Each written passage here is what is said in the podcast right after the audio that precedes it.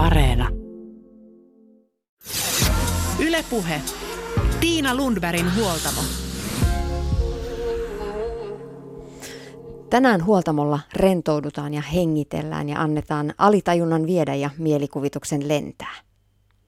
Unilentäjän ääniraita on audiosarja, joka johdattelee rentoutumaan. Tekijät Katariina Kaila ja Kai Rantala ovat vieraina reilun puolen tunnin päästä. Ja sitä ennen liikuntafysiologi Satu Tuomisen kanssa mietitään, mitä kropassa tapahtuu palautumisen ja rentoutumisen aikana. Ja onko hengityksellä väliä? Mutta vielä ennen näitä. Viime jaksossa vieraana oli Riikka Porttila, joka on joogaopettaja opintojensa myötä keskittynyt hengittämään ja saanut uupumukseen apua nimenomaan pitkistä istumisista, meditaatiosta, jossa hengityksellä on iso merkitys. Aloitetaan nyt Riikan opastuksella ja otetaan aluksi yksinkertainen hengitysharjoitus. Ihan yksinkertaisimmillaan se voisi olla sellainen, voidaan käyttää sanaa istuminen, jos halutaan välttää sanaa meditaatio, mutta, mutta tota, tässä, tässä hengitysharjoituksessa käydään selin makuulle siten, että on polvet koukussa maata vasten ja aistitaan hetken aikaa sitä, miten maa kannattelee sitä omaa kehoa ja miten oman kehon paino laskeutuu maahan. Ja sen jälkeen annetaan vaan hengityksen hengittää, tuodaan kädet lempeästi alavatsan päälle siihen navan alapuolelle ja kiinnitetään jokaisella uloshengityksellä huomiota niiden käsien lämpöön siellä vatsalla. Yksinkertaisen kuulosta, mutta ah niin vaikeaa, koska sitten siinä vaiheessa, kun sinne pääsee hengittelemään, niin rupeaa aistimaan tai rupeaa jotenkin tiedostamaan sitä hengitystä ja sitten rupeaa pinnistelemään ja puristelemaan ja hengitys ei kulje ja kuuluuko täältä nyt ääniä ja mitä koko maailma ajattelee tässä ympärillä. Yksi hyvä keino hellittämiseen on myös se, että haukottelee vaikka kolmisen kertaa, kun pääsee sinne lattialle, niin haukottelee pari-kolme kertaa siellä oikein niin kuin silleen makeasti. Jokainenhan meistä tietää, kuinka haukotus tarttuu ja siitä tulee vähän semmoinen niin levollinen olo. Ja sitten sen jälkeen alkaa hellittää, kun on haukotellut, niin hellittää ja hellittää ja hellittää. Niin sieltä se pikkuhiljaa tulee. Ja itse asiassa tuo käsien lämmön niin kuin aistiminen tuossa vatsan päällä, niin se on myös hyvin semmoinen miellyttävä ja ehkä jopa unettava, niin kuin rauhoittava kokemus. Ja sitten jos ei halua laittaa käsiä vatsan päälle, niin toinen hyvä paikka on tuohon tuohon rintakehän päälle. Et siinähän kulkee tämä meidän vaagushermo, jolla on ihan suora yhteys tähän parasympaattiseen hermostoon, eli, eli sen avulla, kun uloshengityksellä, pitkällä uloshengityksellä sitten tota, rauhoittuu, niin se, se, se meidän parasympaattinen hermosto aktivoituu, eli se, se kyllä ihan rauhoittaa. Et sen, sen kyllä jokainen oikeastaan tietää jo omassa kehossaan, kun sitä lähtee kokeilemaan. Ja siis kaikenlainen niin kuin huokailu ja tämän tyyppinen niin kuin irtipäästäminen niin, niin auttaa, mutta kyllä mä pitäisin sen mahdollisimman yksinkertaisena. Ja sitten tähän mieleen voisi sanoa sen, kun meidän mielihän on sellainen, että me ajatellaan kaikkia ajatuksia ja muuta, niin antaa niiden ajatusten tulla sä voit antaa niille huomion ja todeta, että kiitos tästä ja jatkaa eteenpäin. Sieltähän tulee uusi ajatus heti perään, mutta eihän se haittaa mitään. Se on sen päivän fiilis.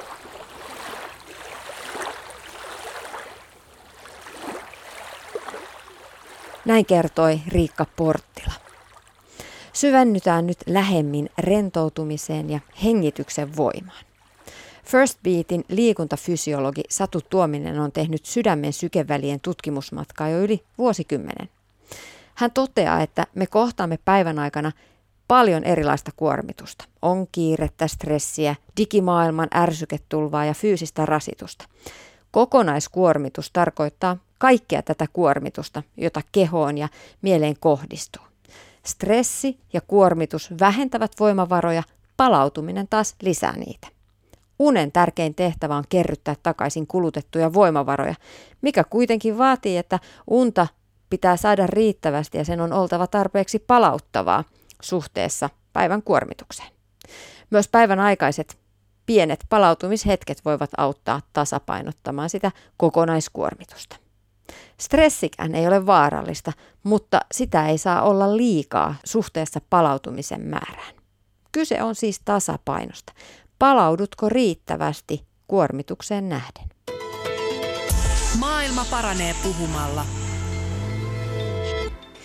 Huoltamolla vieraana on liikuntafysiologi Satu Tuominen First Beatiltä. Mitä palautuminen tarkoittaa? Siitä puhutaan paljon tänä päivänä. Palautuminen on ikään kuin meidän kehon jarrupoljin, eli palautumisen aikana meidän voimavarat lähtee kertymään ja meidän hermosto, hermosto, autonomisen hermoston parasympaattinen haara aktivoituu, jolloin muun muassa syke laskee, sykevälivaihtelu lisääntyy, hengitys rauhoittuu ynnä muita ää, terveyttä edistäviä fysiologisia prosesseja tapahtuu meidän kehossa. Ja, ja samalla palautumisen aikana myös meidän mieli rauhoittuu. Ja sen myötä myös monesti meidän ajatukset muuttuu hieman positiivisempaan suuntaan. Niin, miten ihan fysiologisesti se palautuminen ihmisen kropassa ö, näkyy ja mitä se tarkoittaa?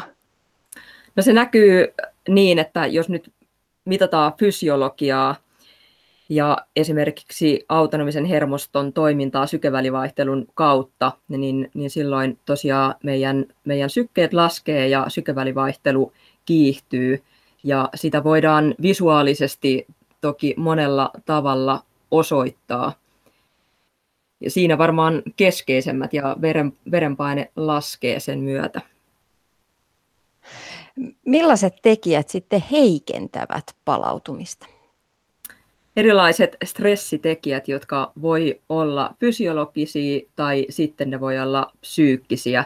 Ja esimerkkejä nyt fysiologisista on vaikka tämä jatkuva ärsyketulva ja, ja kiire ja meteli ja kovat äänet, erilaiset nautintoaineet, alkoholi, tai myös kova fyysinen kuormitus voi nostaa meidän kehon stressitilaa hetkellisesti. Ja sitten toki henkiseltä puolelta mikä tahansa semmoinen, mikä aiheuttaa suorituspainetta ja, ja kiireen tunnetta tai riittämättömyyttä tai pelkoa tai huolta, niin semmoiset nostaa meidän kehon vireystilaa ja sitä sympaattista aktiivisuutta, joka valmistaa meidän kehoa sitten erilaisiin tilanteisiin, jotta me saavutettaisiin sitten tietyllä toimilla meidän elimistön sisäinen tasapainotila, eli homeostaasi.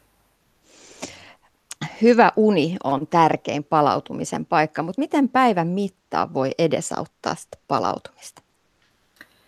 No säännöllisellä ää, tauottamisella ja, ja esimerkiksi työn teon rytmittämisellä.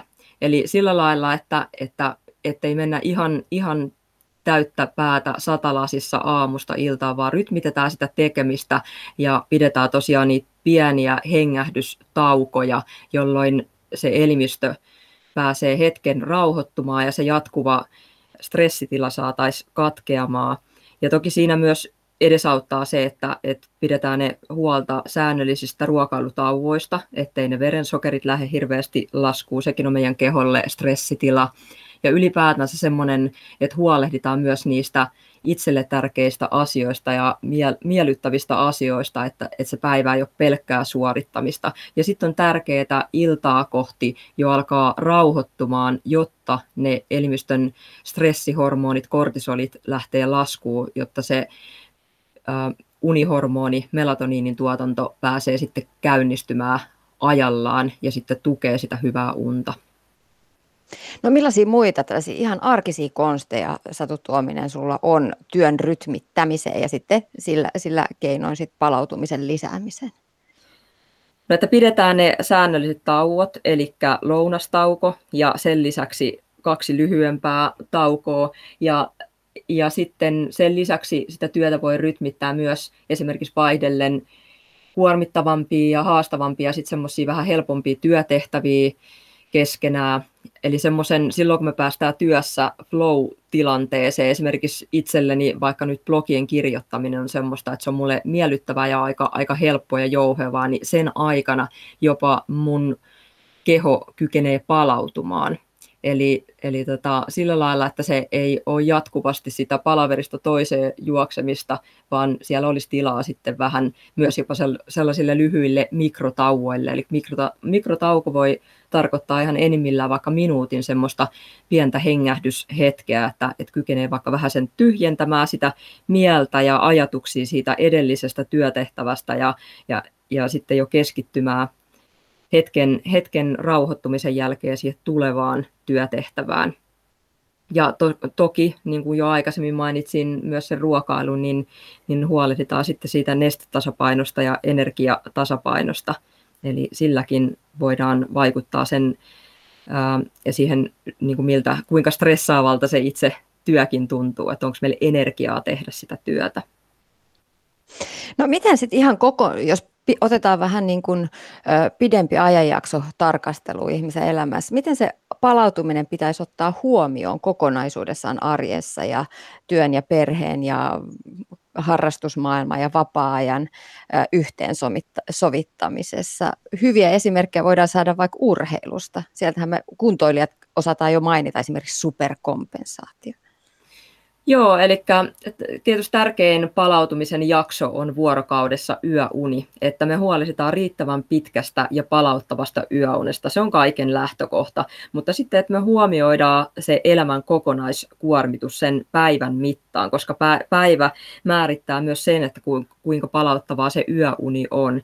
Eli huomioidaan ne kaikki, mitä siinä, mitä siinä päivään liittyy muutakin sen, sen työn lisäksi. Eli monesti meillä on nykyisin se vapaa-aika, aika täyteen puukattu ja, ja tiukasti aikataulutettu, ja se menee aika monesti sen suorittamisen puolelle.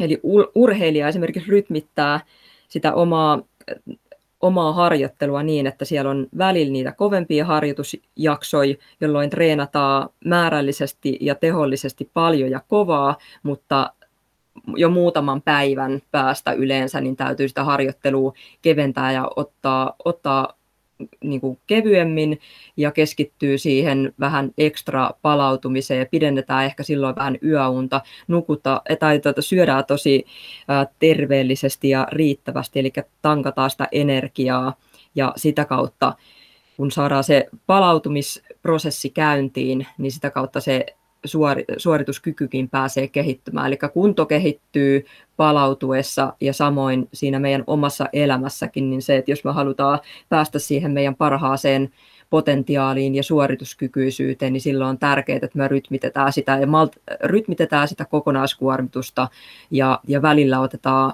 kevyemmin ja sitten välillä, kun on voimavaroja vähän enemmän ja nukuttu hyvin, niin sitten me voidaan myös haastaa itseämme enemmän. Eli maltetaan myös levätä riittävästi. Se tuntuu tällä hetkellä olevan monelle haastavaa, että jo 10 minuutin lepohetki, niin, niin siitä jo podetaan suurta oman tunnon tuskaa. Että hyvillä mielillä meidän kannattaisi opetella uudelleen olemaan tekemättä välillä yhtään mitään, vaan hengittelemään ja rentoutumaan.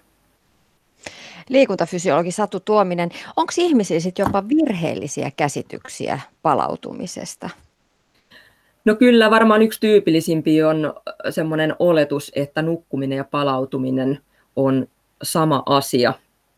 Mutta esimerkiksi me First Beatillä, mitä ollaan mitattu ää, satoja tuhansia ää, vuorokausia ja, ja ihmisiä, niin keskimäärin meidän unen kesto on kyllä ihan ok, mutta vain 60 prosenttia keskimäärin meidän nukutusta ajasta on palauttavaa unta. Ja samoin meillä on virheuskomuksia siinä, että, että aina kun me vaikka nyt esimerkiksi tehdään rentoutusharjoitusta, niin se, se palauttaa. Toki rentoutusharjoitus on hyvä tapa opetella ja saada se kehon palautuminen käyntiin, mutta jotta se palautumisprosessi käynnistyy, niin meidän pitää onnistua aktivoimaan sitä meidän vakushermoa, joka on meidän palautumisjärjestelmän tärkein hermo. Eli että jos rentoutusharjoitus tuntuu meistä väkisin tekemiseltä, niin silloin se ei todennäköisesti palauta. Eli rentoutumisessa on tärkeää se, että se on meille itselle mielekästä ja meillä on myös oikea tekniikka. Et tiedetään tutkimusten perusteella, että miten me hengityksellä voidaan aktivoida vakushermoa ja se on hyvä, että me tiedetään ne perussäännöt. Satu Tuominen, mä oon pohtinut sitä, että ihmisillä voi olla myös vaikea tunnistaa, että mitä oikeasti tarvitsee rentoutumiseen ja mitä oikeasti tarvitsee siihen palautumiseen. Et tehdään ikään kuin sellaisia jostain luettuja tai kuultuja asioita ja sitten se niin kuin oman tarpeen tunnistaminen voi olla tosi vaikeaa. Joo, siellä todella tärkeitä avainsanoja sanoitkin, että, että nimenomaan se oma, että oma tarve, mitä se oma keho tarvii, mitä oma mieli tarvii, rentoutuakseen, niin se on ihan äärimmäisen tärkeää, että oppii kuuntelemaan, että mitä juuri minä tarvitsen juuri nyt ja mitä minä kaipaan, eikä mennä niiden liian paljon niiden ulkoisten sääntöjen mukaan, että näin kuuluisi toimia, jotta, jotta vaikka se unen laatu paranisi tai, tai jotta meidän elämä olisi hyvää ja, ja terveellistä ja muuta.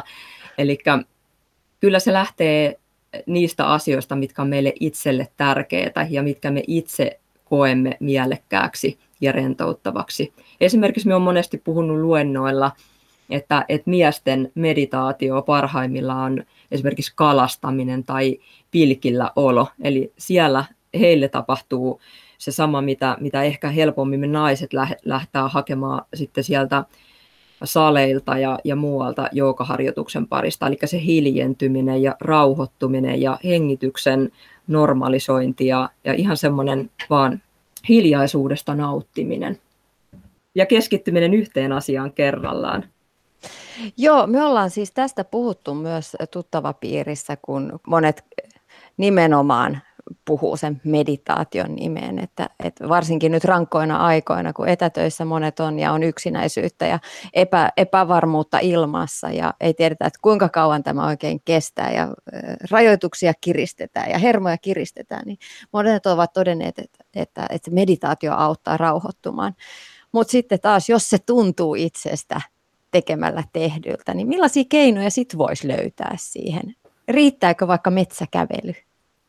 No kyllä luonto on yksi tehokkaimpia palautumiskeinoja meillä. Siellä ihan jo aika automaattisesti meidän rytmi rauhoittuu sen luonnonrytmin muka- mukaiseksi ja, ja siellä meidän aistit herkistyy. Me siellä helpommin kuuntelemme ehkä, jäädään kuuntelemaan linnun laulua ja, ja kuuntelemaan tuulta ja, ja seuraamaan, mitä siellä luonnossa tapahtuu. Ja se hengitys ihan automaattisesti tasaantuu ja rauhoittuu. Ja sitä kautta meillä on jo tapahtunut kehossa se vakushermon aktivaatio ja parasympaattisen hermoston aktivoituminen, joka sitten taas rentouttaa ja auttaa meidän kehoa palautumaan.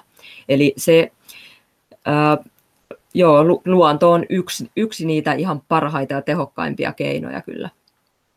No mutta pitäisikö siellä sitten jotenkin keskittyä siihen hengittämiseen vai, vai vaan olemiseen? Enemmänkin keskittyä vain olemiseen ja, ja sen luonnon tarkkailuun ja, ja vuoropuheluun, että, että sitä kautta se hengittäminenkin, kyllä hengitys rauhoittuu ihan itsestään. Et monta, monta kertaa silloin, kun me keskitytään johonkin ja ehkä meillä on mielikuva, että miten meidän pitäisi hengittää, niin sitten me aletaan suorittaa myös sitä hengittämistä ja sitten siitä voikin tulla, se voi kääntyykin meitä vastaan, eli sitten me yritetään vähän pidentää ehkä liikaa sitä hengittämistä ja sitten me jännitetäänkin meidän keho, kun meidän pitäisi ennemminkin silloin rentouttaa se keho. Ja sitten taas, jos me aletaan liian syvää hengittämään, niin, niin meille voikin syntyä vähän happivajetta ja sitten me joudutaankin kohta vähän hyperventiloimaan muutama. Eli enemmänkin hakee se oma, oma rento ja rauhallinen hengitysrytmi, koska kyllä luonto sen sitten tekee sen oman tehtävänsä siinä. Se on meille ihan hyvä opettaja.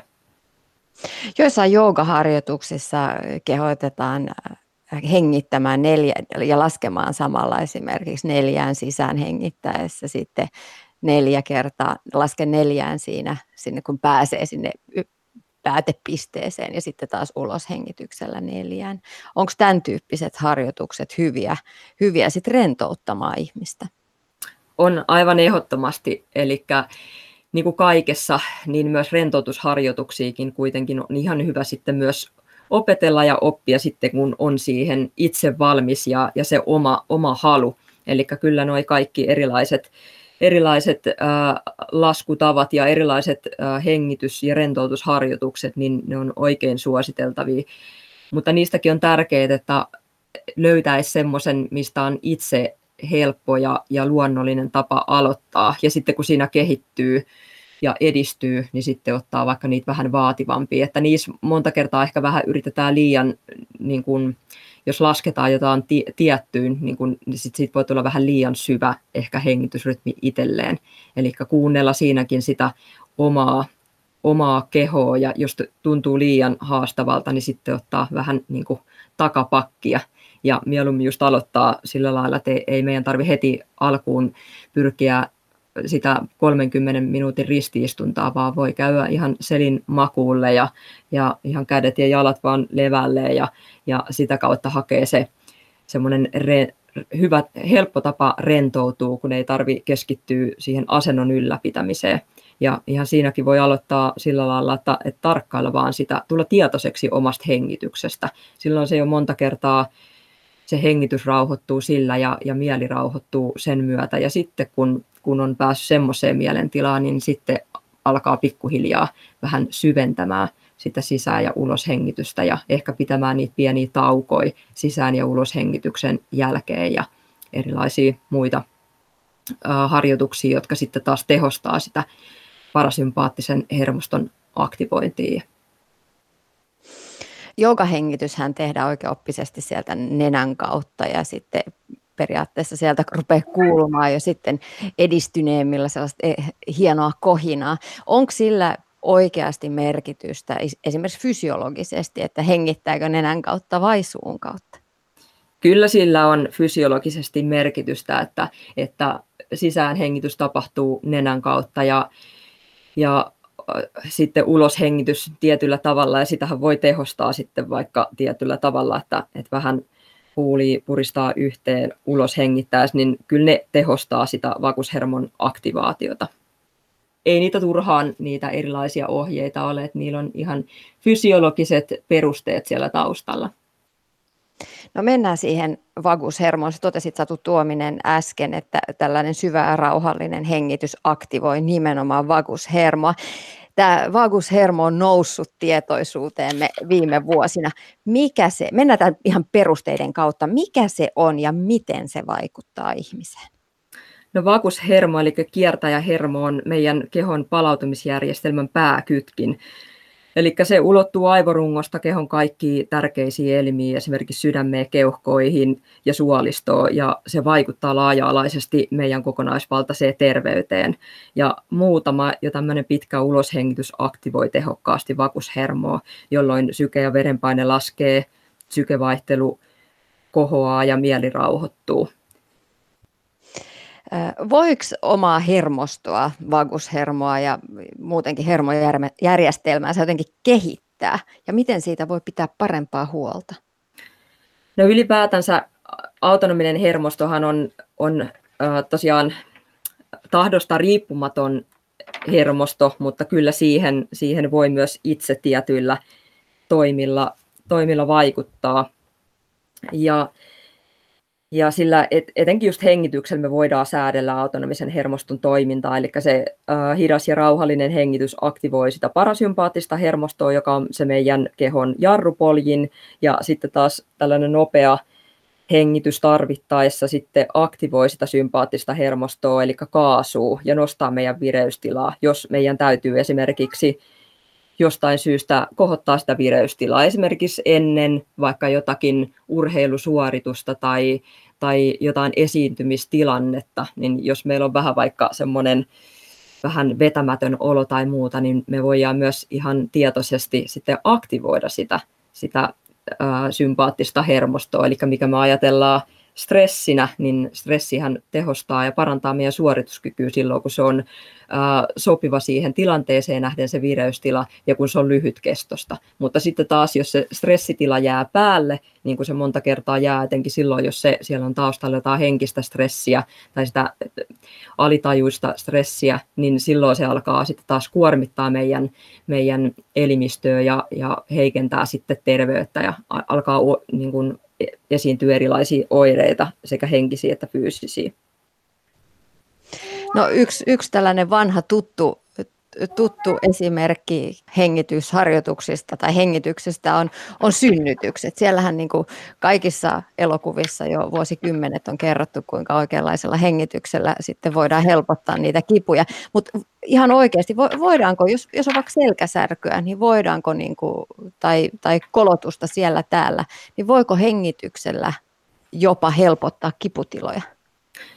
Kyllä hengittäminen lievittää kipua niin akuuttia kuin kroonista sitä kautta muun muassa, kun se keho rentoutuu ja lihasjännitykset rentoutuu, niin myös se, se kivun aistimus äh, helpottuu Eli kyllä se on aika paljonkin esimerkiksi fysioterapiassa käytetään erilaisia rentoutumisen keinoja ja hengitysharjoituksia kivun lievittämiseen. Ja on tärkeää, että, että myös itse oppisi, etenkin jos on jonkunnäköistä kroonista kipua tai toipumassa nyt vaikka jostakin leikkauksesta tai muusta, niin, niin kyllä sillä voi sitä kipua lievittää.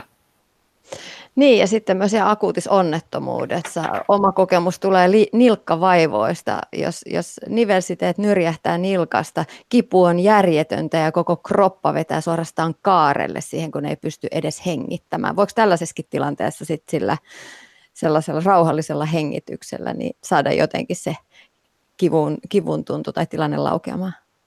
voi, ja se on myös tosi hyväkin, että, että siitä pääsee, koska sittenhän se itse kipu aiheuttaa jo pinnallista hengitystä, ja pinnallinen hengitys sitten taas voimistaa sitä kivun tuntemusta ja pitää kehoa jatkuvassa stressitilassa, jolloin senkin takia se keho on tärkeä pystyä rentouttamaan ja palauttamaan, jotta ne, ne tota, erilaiset kiputilat ja lihasjännitykset saataisiin rentoutumaan ja sitä kautta sitä kipuakin vähennettyä.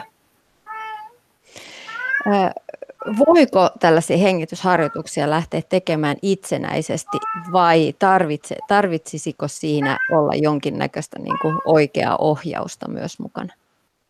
Kumpakin tapa on ihan, ihan yhtä ok, eli voi aloittaa jonkun edistyneemmän ohjauksessa. Netistä löytyy tosi hyviä vinkkejä ja, ja YouTube-videoita ja ohjattuja rentoutusharjoituksia, tai sitten voi ihan itsenäisesti myös alkaa opetella. Ja tietysti niissähän on kaikessa on tarkoitus se, että, että opit juurikin itsenäisesti missä tahansa tilanteessa hyödyntämään hengitysharjoitusta, rentouttamaan ja, ja palauttamaan ja, ja saamaan parempaa keskittymiskykyä ynnä muuta hyötyjä, mutta kaikkein parhaaseen lopputulokseen pääsee se, että, että opit tekemään sen nopeasti, itsenäisesti ja tehokkaasti. Mutta tosiaan hyvä tapa on, jos, jos se itselle tuntuu paremmalta, niin ensin sitten opetella se jonkun muun ohjauksessa ja ammattilaisen vinkeillä. No mitä muita tapoja rentoutumisen avuksi voisi kokeilla? Kuulostaa siltä, että sulla itselläsi on kissa siellä taustalla. Onko, onko lemmikkieläimet tällaisia hyviä hyviä apuja rentoutumiseen ja oman mielen rauhoittamiseen? On. Lemmikit on aivan äärimmäisen hyvä silloin etenkin, kun he ovat kilttejä, että välillä tuo kissa myös aiheuttaa kyllä nostaa stressitilaa, kun se alkaa kesken haastattelun tuolla kovasti huutamaan, mutta kyllä joo tutkitustikin eläimet ja ää, lapset ja vauvat aktivoi meidän, meidän tota, rentoutumisjärjestelmää, mutta ihan semmoisia, mitä aikaisemmin onkin puhuttiin, että ihan sulkee hetkeksi kaikki älylaitteet ja lähtee vaikka sinne luontoon, hiljaisuuteen, rauhoittumaan tai käydä vaikka avannossa tai ottaa joku kylmä suihku, millä saadaan tosiaan aktivoituu tehokkaasti se vakushermo, käydä hieronnassa tai jossain muuten hoitamassa omaa kehoa ja tehdä niitä itselle mieluisia asioita. Myös nauraminen on tosi tehokas tapa rentoutua musiikki, lukeminen. Siinä muutamia mainitakseni. Satu Tuominen, sä oot liikuntafysiologi ja työskentelet First Beatillä. Mitä sä ajattelet, miksi ihmiset joutuu etsimään tänä päivänä tietoisesti tapoja rentoutua? No kyllähän tällä hetkellä tämä elämä on aika hektistä ja, ja aikatau, aikataulutettua ja meidän pitäisi olla jatkuvasti saatavilla 247 ja, ja somet on tuonut ihan oman, oman maailmansa tähän, tähän kaikkeen ärsyketulvaan ja saatavilla olemiseen, että meidän, välttämättä se meidän hermosto ei ole ihan, ihan pysynyt perässä tässä, tässä kehityksessä ja tässä kiivaassa elämänrytmissä, että se alkaa sitten aika helposti tai aika nopeasti oireilla eri tavalla, että jos se keho on jatkuvasti stressitilassa sen ärsyketulvan ja, ja sellaisen kaiken, kaiken kiireen ja, ja suorittamisen vuoksi. Et tuntuu, että, että ollaan eksytty toisinaan aika kauas siitä ihmisen luontaisesta rytmistä, mihin meidän hermosto olisi ehkä vähän paremmin sopeutunut. Ja toki myös se, että ennen meidän työ on ollut paljon fyysisempää ja fyysisestä kuormituksesta keho palautuu nopeammin kuin henkisestä stressistä, joka jää sitten taas sinne kalvamaan alitajuntaa ja vaikuttaa myös sinne, heikentää sitä meidän unta ja pitää valveilla pahimmillaan läpi yön. Eli kyllä ne liittyy varmaan aika pitkälti tähän nykyiseen elämän kiivaaseen tahtiin. No sä työskentelet tosiaan First Beatillä ja, ja nämä asiat on vahvasti läsnä omassa työssä, mutta miten sä itse rytmität työsi ja pidät huolta, että stressi ja kiire säilyy voimana eikä vie voimia? No kyllähän se on vaatinut tietysti uh, opettelua itseltäänkin ja aika paljonkin. Tällä hetkellä pyrin sinne tauottamaan, nyt kun on etätöitä tehdään ja, ja aika paljon palavereilla täyttyy se työkalenteri, niin pyrkii pitämään, ottamaan sinne palavereiden väliin niitä lyhyitä, lyhyitä taukoja. Ja välillä saatan käydä tuossa, tai välillä useinkin yritän päivittäin lähteä vähän sen käymään tuossa pihalla haukkaamaan raitista ilmaa jonkun palavereiden välissä. Sitten mä pyrin, pyrin rytmittämään sitä mun työtä sillä lailla, että, että semmoisia vähän kevyempiä ja itselle mieluisampia työtehtäviä sitten semmoisen vähän stressaavamman tai kiireisemmän tai paineistetumman ää, ää, päivän väliin. Eli rytmittää sitä kevyempää ja mukavampaa ja helpompaa työtä ja tosiaan huolehtii tauoista. Ja sitten myös siitä itse koen tärkeäksi huolehtii hyvästä ilmapiiristä, eli pyrin kyllä kannustamaan ja rohkaisemaan ja, ja antamaan positiivista palautetta kollegoille, ja sitä myötä kyllä luotan, että, että se hyvä tulee myös takaisin, että, että yritän semmoista pitää yllä sellaista, että ei tarvitsisi koko aika meidän itsekään suorittaa niin paljon, ja että, että se olisi niin kuin mukavaa se työnteko, niin sillä lailla – sillä lailla myös, kun se mieli pysyy hyvänä, ja, niin sillä lailla se työkuormakin pysyy kohtuullisempana. Mutta tämä suorittamisen noidankehä on vähän semmoinen perisynti meillä, meillä, meillä äh, länsimaisilla ihmisillä. Ja aiemmin puhuttiin ennen haastattelua siitä, että me molemmilla on tässä kilpaurheilutaustaa ja, ja, ja sekin on yksi, yksi asia, mistä on pitänyt oppia pois, että aina ei tarvitse mennä numerolappu rinnassa, jos lähtee vaikka, vaikka ulkoilemaan. Kyllä, ja se on ihan hyvä, hyvä tapa muutenkin se, jos ajattelee sitä huippusuoritustakin, mitä on tutkittu urheilijoilta, että mikä, mikä erottaa sen, sen huippusuorituksen sitten kiitettävän hyvästä suorituksesta, mutta ei täydellisestä, niin sieltä yleensä huippusuorituksen taustalta löytyy rentous. Ja se olisi tärkeää oppia, on se sitten sitä kilpaurheilua tai työntekoa, niin löytyä se rentous siihen tekemiseen ja ilo ja, ja semmoinen hauskanpito ja se, että, että siellä hiihtolenkin keskenkin voi välillä ottaa, ottaa, jäädä sinne joku kodalle juomaan kuumaa mehua, mehua ja paistamaan makkaraa ja sitten taas seuraavan päivän voi sitten tehdä sen, sen kovemman treenin ja tällaista, että kyllä se, jos me pelkästään suoritetaan ja koko aika hampaa tirves tehdään niitä asioita, niin se suori, suorituksen laatukin siitä yleensä kyllä kärsii. Eli, ja olen huomannut, että semmoiset, jotka noissa mittauksissa, mitä olen analysoinut ja palautteet läpikäynyt, niin kyllä niin kuin parhaiten palautuu ne, joilla on semmoinen pilkä silmäkulmassa sopivasti huumoria ja myös suhtautuu siihen työhönkin sillä lailla rennosti, että, että sitä kautta me sitten jaksetaan myöskin antaa itsestämme silloin, kun meidän tarvii sitten ottaa ne kaikki voimavarat käyttöön, niin meillä on paljon enemmän siellä voimavarapankissa silloin sitä energiaa ja, ja työtehoa, kun me opitaan ottamaan välillä myös vähän kevyemmin. Ylepuhe Tiina Lundbergin huoltamo. Näin totesi First Beatin liikuntafysiologi Satu Tuominen. Ja nyt hellitä hetki ja hengitä syvään. Seuraavaksi astumme unilentäjän maailmaan. Tämä hetki on pyhitetty pysähtymiselle. Yksinkertaistaminen eri elämän alueilla ja hidastaminen ovat vastakohtia stressiepidemialle, toteavat unilentäjän ääniraita audiosarjan Ylelle tehneet Katariina Kaila ja Kai Rantala. Tämä audiosarja löytyy Yle Areenasta. Audiosarjan autenttiset äänitykset eri puolilta maailmaa ja teemoitettu musiikki luovat heijastuksen omaisia unikuvia, tarinoita, jotka herättelevät kuulijan alitajuntaa. Lyhyt rentoutusharjoitus virittää kuulijan unilennolle, jossa voi tapahtua mitä vain.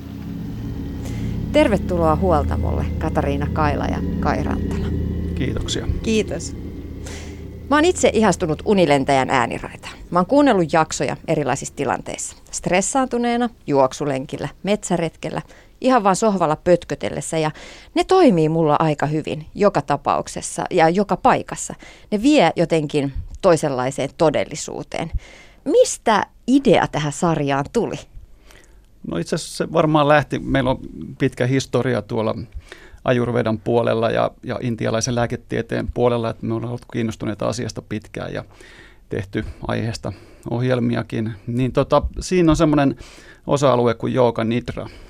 Ja, ja tota, siihen liittyy just tämmöinen niin kuin tietoinen uni, eli johdatetaan henkilö tietoisesti semmoiseen rentoutune- syvärentoutuneeseen tilaan, missä niin kuin tavallaan keho lepää, mutta mieli on niin kuin hereillä. Ja valpas. Ja valpas. Mutta se mielikin on sillä hetkellä, niin kuin se on semmoisessa, semmoisessa niin kuin levollisessa tilassa, että siitä ei niin kuin, ajatukset ei häiritse olotilaa. Ja sitten tietysti siis tämä alkoi, oliko tämä 2019 vuoden alkupuolella tämä idea siinä niin kuin saada tai tunkeutua meidän tajuntaan ja siinä vaiheessa sitten tarkkailtiin myöskin ympäristöä ja todettiin esimerkiksi konserttitilanteita, että konsertit on pikkuhiljaa siftaamassa semmoisen niin kuin hiljaisen musiikin äh, tapahtumaksi tai tapahtumiksi enenevässä määrin. Ja niin kuin, että semmoisissakin paikoissa, joissa se on ihan täysin odottamatonta, niin kuin esimerkiksi populaarimusiikin festivaaleilla, niin Sidewaysissa muun muassa Roger Enon konsertissa ihmiset pötkötteli ja, ja Temppeliaukion kirkon nämä niin sanotut tämmöiset, onko se nyt oikein sanoa hiljaiset, ambient, ambient. ambient musiikin konsertit vettäjä, veti kirkon silloin kun vielä sinne pääsi niin ihan täyteen. Ja ruvettiin miettimään, että, että onko tämmöistä tehty missään radiokanavilla, yleisradioyhtiöissä, tällaista, jossa yhdistettäisiin musiikkia ja sitten tätä hiljentymisen trendiä, tavallaan sitä minimalismin trendiä ja sitten ihan tämmöisiä niin kuin konkreettisia harjoituksia, jotka tulee sieltä tuhansien vuosien takaa.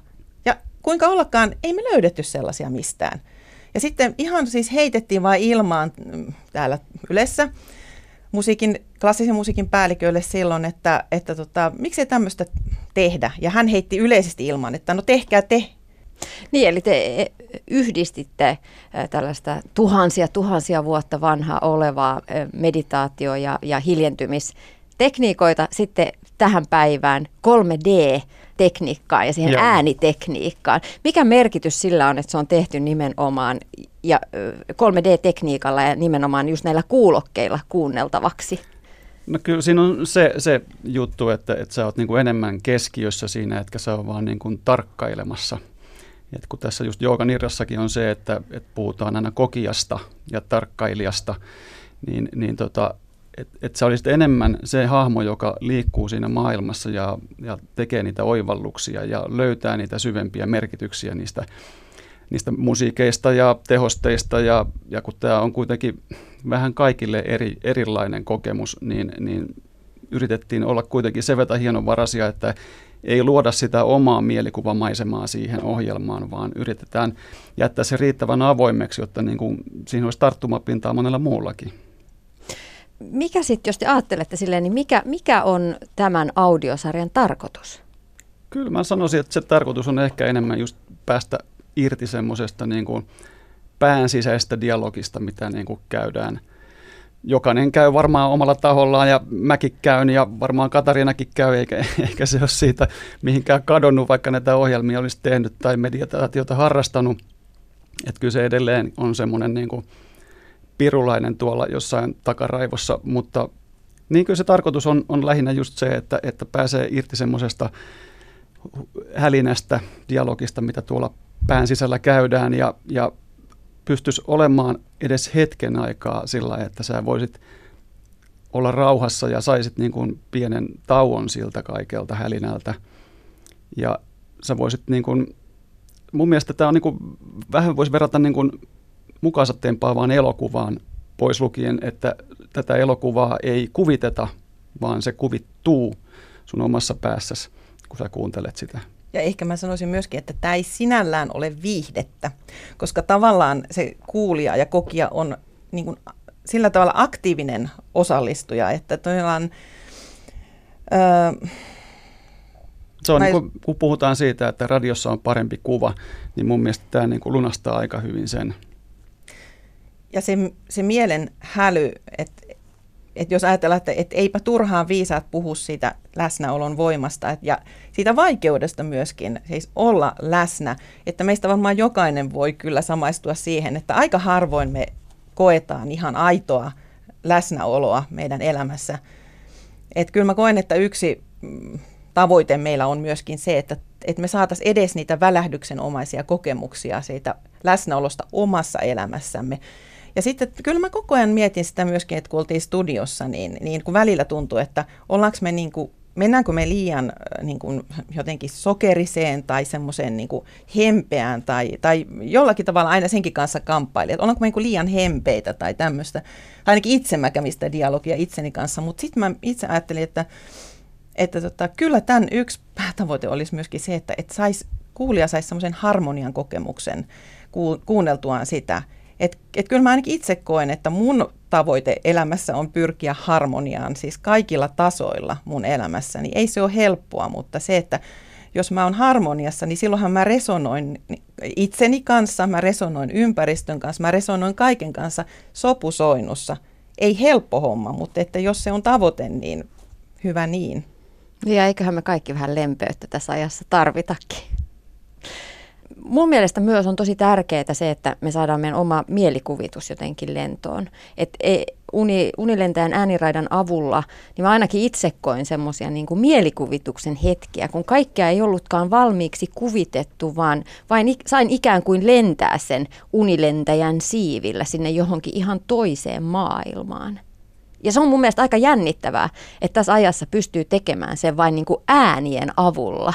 Ja se oli musta tosi jännä kokemus toi oli, toi oli just se meidän päällimmäinen pyrkimys ja tavoite, että päästä just tuohon tilaan, mutta tajuttiin myös sen haasteet, että, että niin se ei ole helppoa, koska esimerkiksi jos, jos sä käytät todella tuttua musiikkia, niin kaikilla on joku yhtymäpinta siihen. Joku on saattanut samasta, samastaa sen vaikka johonkin ystävänsä kuolemaan tai, tai johonkin, johonkin suhteen loppuun tai johonkin, että siihen niin se on tosi ladattua se musiikki aika useasti niin sitten me onnistuttiin kuitenkin löytämään semmoisia kappaleita, jotka meidän mielestä ei ole niin kuluneita, että niihin olisi syntynyt mitään semmoista, semmoista niin isoa tunnesidettä, että se antaisi vapautta enemmän just sille mielikuvitukselle. Mutta sitten taas toisaalta, kun me mentiin, mentiin tuonne elokuvapuolelle, tehtiin se elokuvajakso, niin siinähän on just sit todella paljon semmoista, joka, joka just nimenomaan pyrkii synnyttämään semmoisia muistoja ja mielikuvia ja luomaan niitä, niitä isoja maisemia siihen elokuvaan, niin näiden kanssa me jouduttiin vähän taistelemaan ja vääntämään, vääntämään että mikä näistä nyt oikein kelpaisi ja, ja että me ei voitu lähteä ihan kuitenkaan kaikista tunnetuimpiin elokuviinkaan, vaikka onhan siellä yksi pätkä semmoisestakin.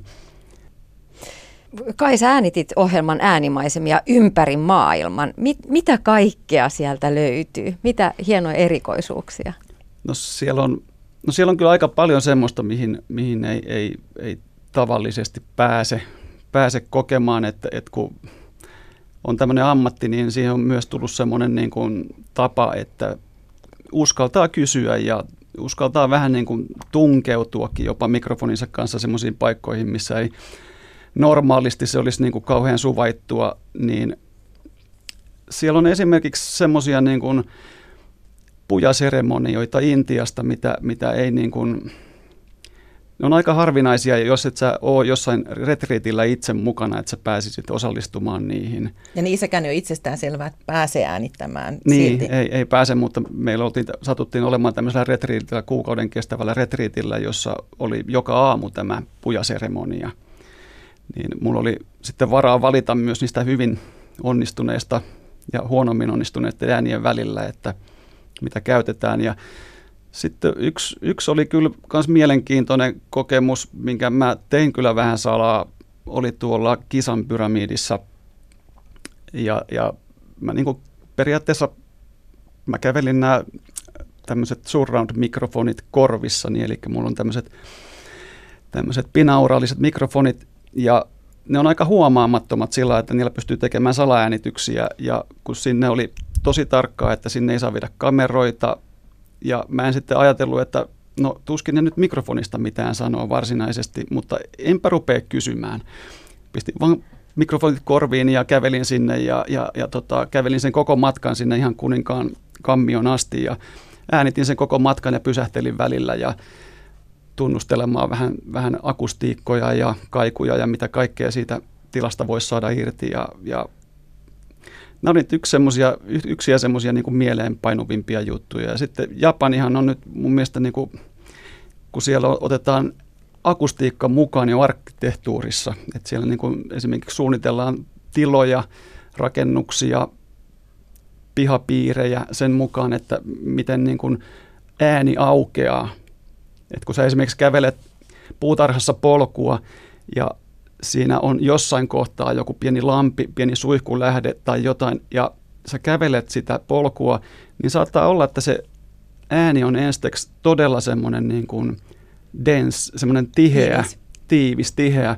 Ja kun sä kävelet sitä eteenpäin, niin se aukeaa yhtäkkiä se ääni, ja sitten ihan kuin yllättäen, niin kuin feidaten sisään, niin sieltä alkaakin kuulumaan se pieni puro. Et siinä on tosi jänniä tämmöisiä, niin kuin, ne on mietitty tosi tarkkaan ja ne on niin kuin tunnettuja tästä, että ne tekee tätä. Niin japanilaisessa puutarhassa, joo, niin osa joo. sitä on äänisuunnittelu. Se oli mulla kanssa ihan tajunnan rajoittava juttu. Että... Se oli tosi mahtava kokemus. Millaisiin hetkiin unilentäjän ääniraita sopii parhaiten? No kyllä mä toivoisin, että ihmiset kuuntelisivat sitä enemmän niin kuin keskittyneessä olotilassa, että et ei, ei niin kuin varsinaisesti missään juoksulenkillä, mutta tuo, e, enemmän ehkä just joku kulkuneuvo, jos saat matkalla vaikka junassa jonnekin, niin sehän olisi ihan loistava paikka käyttää sitä. Ja vielä jos sulla sattuu olemaan tämmöiset vastamelukuulokkeet korvilla, niin, niin, niin sitä paremmin sä pääset sisälle siihen juttuun ja saat niin kuin irti sitä kaiken sen, mitä siitä on irti saatavissa.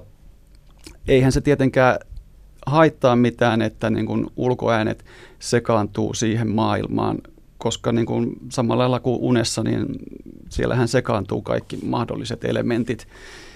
Ja me on pyritty siihen, että tämä jollain tavalla noudattelisi unen logiikkaa, vaikka, vaikka se nyt ei muutu se ohjelma siinä kuunnellessa, mutta, mutta kuitenkin, että siinä tapahtuisi jotain tällaista. Ja kyllä mä sanoisin, että, että myöskin sitten semmoisissa tilanteissa, jossa niin kokee esimerkiksi, että miten mä sanoisin, maailma tuntuu raskaalta tai on, on semmoinen olo, että, että asiat painaa tai hermostuttaa, niin kyllä mä sanoisin, että kuulokkeet korville ja kokeilee sitä, että auttaisiko tämä siihen, helpottaisiko se oloa. Huoltamolla vieraana ovat unilentäjän ääniraidan takaa Katariina Kaila ja Kai Rantala. Ja rentoutumista voi olla siis myös se, että antaa mielensä jotenkin liihotella toiseen paikkaan, antaa alitajunnan viedä pois siitä arjesta ja kiireestä ja stressistä. Ja mm. sehän on yhteydessä suoraan meidän hermostoon juuri tämä mm. näin, että kuinka me mm. sitä alitajuntaa siellä niin kuin herätellään, mitä sieltä nousee ylös. Ja siinä suhteessa mä just kans mietin sitä, että, että kyllä mä koko ajan tämän prosessin aikana, kun tehtiin tätä myöskin, ymmärsin ja koin sen meidän vastuun myöskin siitä, että mille tasoille me viedään ja liikutellaan myöskin kuulijaa, että, että, että myöskin siitä olin kyllä, ja oltiin molemmat varmasti hyvin tietoisia, että millaisia ääniä me tuodaan, millaista musiikkia me tuodaan, että me, me ollaan myös vastuu, vastuullisia siitä, että mihin me kuljetetaan kuitenkin meidän kuulijat. Niin, että tämmöistä jaksoa ei ole tulossa. Vaikka se olisi kyllä helppo toteuttaa, mutta ei. Me ei toteuteta sitä. Ei, se on jonkun muu homma sitten. Ei edes Halloweenin aika. Ei. Katariina Kaila ja Kai Rantala, teillä on tosiaan vahvaa joogataustaa. Te kävitte joitain vuosia sitten Panchakarma-retriitissä Intiassa. 28 päivää kestävän puhdistuskuurin teitte Ayurvedan alkulähteillä Intian Keralassa. Miten mielen ja kehon hyvinvointi liittyy teille omaan arkeen tänä päivänä? Itse asiassa me käytiin toinenkin Panchakarma 2017. Mm. Ja nyt sitten tosiaan niin Ayurvedan lääkärit totesivat, että meidän ei välttämättä tarvitse enää käydä tätä. Että kyllä se ihan yhtä rankka oli. No miten se näkyy niin? Et itse asiassa sen voi vielä lisätä tuohon, että toi 28 päivää, niin toi liittyy kehon puhdistamiseen. Siihen tulisi 10 päivää vielä päälle, joka olisi mielenpuhdistus. Ja se onkin mielenkiintoinen juttu. Mut sitä me ei ole käyty vielä, mutta se on se seuraava. Me tullaan sitten kertomaan, kun on käyty se. Mutta siis arkipäivässä Meillähän on ollut tietysti siis näitä, varsinkin silloin kun ollaan tultu retriiteiltä, niin me, me, me ollaan oltu niitä 5 am ihmisiä todellakin, josta nyt kohistaan, ja tämä Robin Sharma on kirjoittanut kirjan, ja voin sanoa, että kyllä sillä on ihan valtava merkitys ja muutos, kun kääntää elämänsä siihen, että herää viideltä ja tekee sen oman harjoituksensa, ihan iki oman. Jokaisella on erilainen oma harjoitus ja hiljentyy hetkeksi ennen sitä päivän tohinaa se on ihan valtava vaikutus. että me ollaan ku, muutamia kuukausia aina, kun tultu retriitiltä, niin noudatettu tätä kello viiden herätystä ja sitä o, o, tiettyä harjoitusrutiinia, johon kuuluu tietysti harjoituksia ja hiljentymis... Meditaatiot ja hengitysharjoitukset. Ja kyllä sen on huomannut nyt, kun se on jäänyt, niin että et, kyllä alkaa menee taas semmoiseen krympyyn, sillä niin kuin alkaa kääntymään sisäänpäin ja ei ole enää niin auki et sen, sen eron huomaa tosi nopeasti sitten, kun se alkaa meneen. Ja myöskin sen, että miten suuntaan. reagoi ympäristöön, ympäristöstä tuleviin asioihin, niin se on todella jännä, että siis tavallaan se reagointikyky on hirveän niin kuin herkkä ja se pinna on niin kuin lyhyt, että tavallaan se on jännä, että se niin kuin myöskin pidentää mun mielestä sitä, että, että tavallaan sä et heti niin kuin reagoi kaikkeen, mikä tunteella, tulee. Tunteella, niin. Joo. Kun monesti, monesti reagoi kaikkiin asioihin tunteella, että jos sä oot jos sulla ei ole semmoista tilannetta, että sä pystyisit niin kuin tarkkailemaan omaa käytöstäsi ennen kuin sä reagoit johonkin asian tunteella, niin silloinhan sulle käy monesti niin, että saattaa pinna palaa pienimmästäkin asiasta. Et jos et sä pysty ottamaan sitä pientä etäisyyttä siihen asiaan ja tarkastelemaan tilannetta vähän ulkopuolelta, niin – että kyllä mä oon niin koko ajan sanonut, että nyt ehdottomasti kurin palautus siinä. Ja se on hauskaa. Siis se on äärimmäisen ihanaa. Siis sitä oikein odotti sitä kello viiden herätystä. Se on uskomatonta. Mutta siis kun siihen rytmiin pääsee, niin se on päivän paras osuus, se aamu. Kun koko maailma on hiljaa ja sä herät yhdessä auringon kanssa. Kyllä se jossain tuolla on se aurinko myöskin pimeinäkin kuukausina. Ehdottomasti. Totta kai sitten täytyy sanoa myöskin, että totta kai meillä on siis ruokavalio tullut sieltä, että, että se on jo selkäytimessä ja tavallaan tunnistaa ja tietää jo niitä asioita, että kun tuntee, että no nyt on jotain kremppaa tai jotakin, niin osaa reagoida siihen aika nopeasti, että, että kuitenkin niitä kotikonsteja kyllä löytyy, että ihan sitten, niin kuin voisi sanoa, että sitten vasta kun on ihan se, se viimeinen hätä sitten turvautuu muihin keinoihin, mutta että aika pitkälle pärjää sillä, että kyllähän se Ayurvedan tarkoitus on se, että, että tavallaan se avittaa meitä siihen, että me ymmärretään itseämme paremmin ja niin hyvin, että me aletaan tunnistaa asioita itsessämme ja myöskin ehkä sitten osataan korjata tiettyjä asioita ihan kotikonsteenkin. Niin, Ayurvedahan on elämäntiede. Mutta rentoutuminen tuntuu olevan ihmisille tänä päivänä hyvin vaikea. Mitä te ajattelette, miksi ihmisille on niin vaikea pysähtyä niihin omien ajatusten äärelle? Niin, onko se sitten jotain pelkoa, että joutuu olemaan yksin omiin ajatustensa äärellä? Mutta että siis kyllä mä huomaan sen itse asiassa semmoinen muutos oli muuten silloin 2011 jälkeen, että ehdottomasti rajoitti aika isosti siis niin kuin sitä median käyttöä ja esimerkiksi siis No mä en ole esimerkiksi Facebookissa ja mä rajoitan muutenkin tota, so, sosiaalisen median käyttöä, että et, et tavallaan on tietoinen siinä, miten käyttää mediaa ja mitä käyttää ja mitä vastaanottaa omaan elämäänsä. Että et tavallaan, et on, ehkä se on se, että on tietoinen, niin kuin, mitä niin kuin syö ja mitä tavallaan tuottaa, tuo mieleensä, että tavallaan se se on ehkä ollut semmoinen iso muutos siinä, että, et, ja siinä on myöskin huomannut, että se voi paljon paremmin Ja esimerkiksi se jatkuva vaikkapa uutisten seuraaminen, niin sitä myöskin rajoitettiin aika isosti silloin, kun tultiin, että, että mä en usko, että on ihan hirveästi irrallaan maailmasta nyt sen enempää kuin silloinkaan, mutta se, että, että ei tavallaan koko ajan tuo omaan arkeensa niin kuin sitä kaikkea mitä maailman tuskaa tai kaosta, että, että eikä se tarkoita sitä, että mä olisin vähemmän empaattinen tai, tai myötä eläisin vähemmän. Niin, tämä mediataukokin, mitä me silloin pidettiin aika pitkään tämän pantsakarman jälkeen, niin huomasi kuinka hyvä olo oli ja ihmetteli vähän sitä, että miksi mulla oikeasti se oli niin huono olo aikaisemmin ja semmoinen ahdistunut, ahdistunut fiilis, niin mä luulen, että se on pitkälti just toi, että ihan liikaa mediaa seurataan ja, ja niin kuin eletään sitä omaa elä, elämää niin kuin median kautta ja media määrittelee aika pitkälti, mitä me halutaan ajatella tai mitä me halutaan olla tai mitä me ylipäätään halutaan. Tai muiden elämän kautta. Ja sitä mm. mä kanssa ajattelin, että sehän on myös aika hurja ajatus, että me voidaan olla hirveän tarkkoja ruokavalion suhteen ja tiedostavia, mutta sitten meillä on ihan se ja sama, mitä me päästetään omaan mieleemme tai omaan ö, tunnepiiriimme tai omia, omaan ajatteluumme sisään. Että, että tavallaan se on ihan höveliä. Se on ihan se ja sama. Kaikki tervetuloa vaan. Koko maailma. Niin, että oikeastaan tämän, tämän, tässä ajassa yksi tärkeimmistä taidoista monessakin suhteessa on se, että oppii rajaamaan pois asioita sekä omasta, omasta tekemisestään että sit, sit siitä ulkopuolelta tulevasta tulvasta.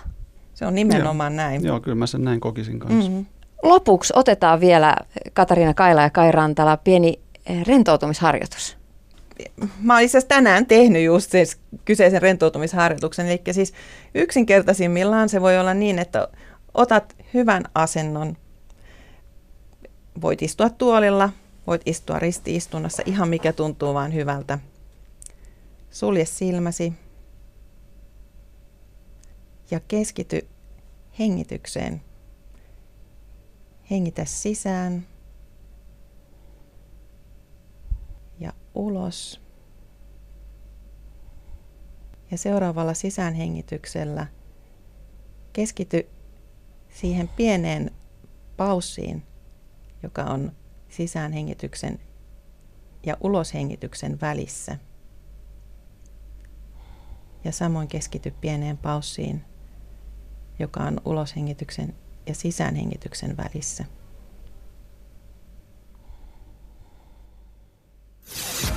Ylepuhe. Tiina Lundbergin huoltamo.